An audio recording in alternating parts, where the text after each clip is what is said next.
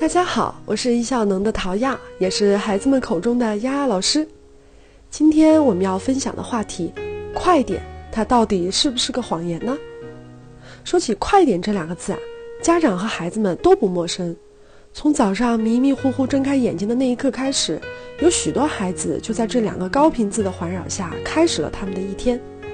快点起床，快点穿衣服，快点去喝水，快点刷牙洗脸，快点吃饭，快点快点，我们要出门了。这些话听起来是不是很耳熟呢？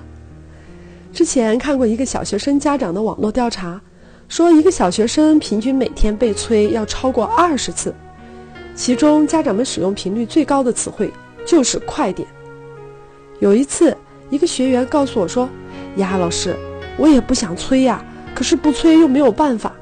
我早上很温柔地叫我儿子起床，可是等我把早餐准备好了再去看他的时候，发现他居然还坐在床边慢吞吞地穿着裤子，我那个火呀一下子就上来了，忍不住了，就只能催他快点儿。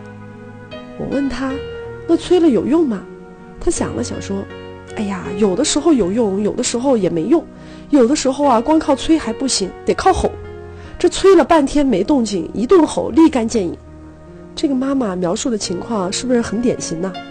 相信很多家长也有这样的经历。当我们从早到晚不停地催促，日复一日，年复一年，这样我们就跟孩子之间建立了一种条件反射。不催呢，他就不动，你小催吧，他就小动，你要吼着催，他就立刻行动，最终会让孩子失去对自己的掌控能力，形成依赖。为什么催还没有用，非得到最后带着情绪的怒吼，孩子们才开始行动呢？这一点呢，丫老师有很深的体会。我是一个从小被催大的孩子，我的爸爸性子很急，他总是喜欢用快点快点来催促我。离上学还有40分钟和离上学还有10分钟，老爸都会用同样这两个字，快点来催我。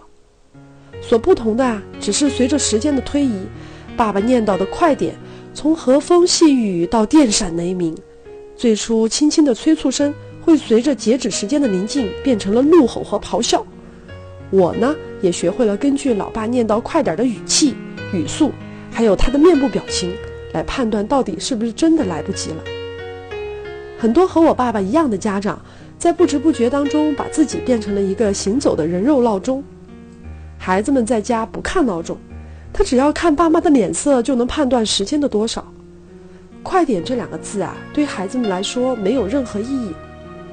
你要长期使用这两个字催促孩子们，并不能帮助孩子们生成一个什么时候该做什么事儿的内在节奏，反而会让他们依赖周围人的反应和情绪作为判断自己要干什么的标准。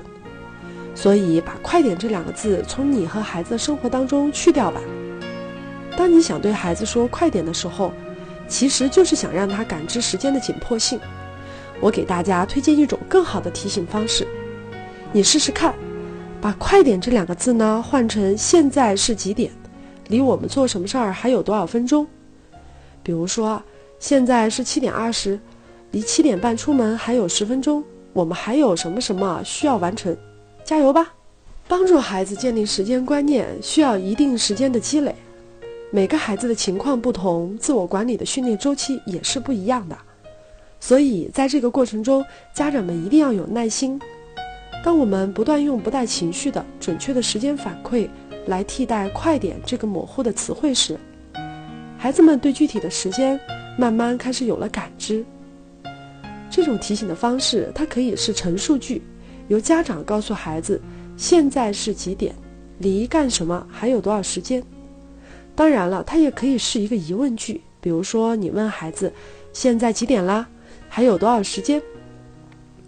要使用疑问句的前提就是最好给孩子配备手表或者是手环，方便孩子能够随时看到时间。不管你用哪种方式，最重要的是客观平和的表达，千万不要带情绪。我们经常会催促孩子，其实是不相信孩子有自我掌控的能力，不相信他能管好自己。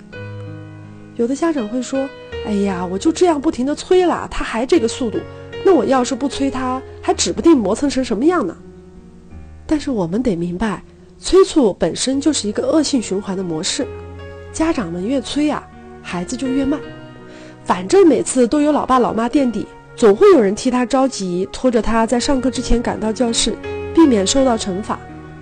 这样的循环往复，孩子就没有了责任感和自主意识，习惯了在一声声的催促中按照你的指令去进行下一步。所以各位亲爱的家长们，快点，它真的是一个大大的谎言。从今天开始啊，就把它在你和孩子对话当中去掉吧。